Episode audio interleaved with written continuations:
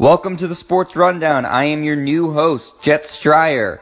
I'm really excited to be taking over this station every day. So first, a little bit about me. I am from Boston, born and raised. So yeah, I am an obnoxious Boston sports fan. I think Mount Rushmore should be expanded to include Bill Belichick and Tom Brady's faces. And I think there should be a day of the year dedicated to David Ortiz.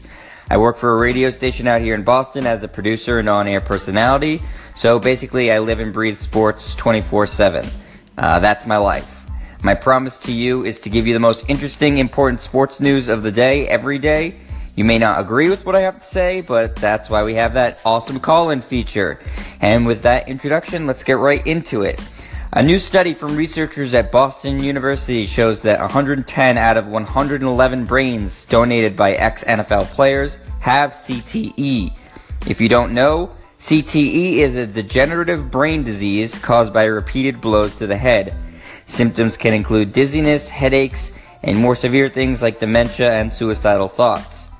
This is a story the NFL does not want out there. Believe me, nothing scares the league office and the NFL owners more than continued mounting evidence that playing football causes brain damage. Not Colin Kaepernick kneeling down during the national anthem, not players beating the hell out of their wives or girlfriends, not even those excessive touchdown celebrations that they hate so much. Though every leading expert in the field of studying brain injuries is in agreement that football leads to CTE, the NFL will deny it until their last breath. Because unlike Kaepernick or Ray Rice or Greg Hardy, this is something that will cost the NFL serious money. More lawsuits are coming in from the, for the NFL, and they won't be cheap. And the more stories like this that get circulated, the less kids that play football. And as popular as the NFL is today, and its king, that's a storm it won't be able to survive.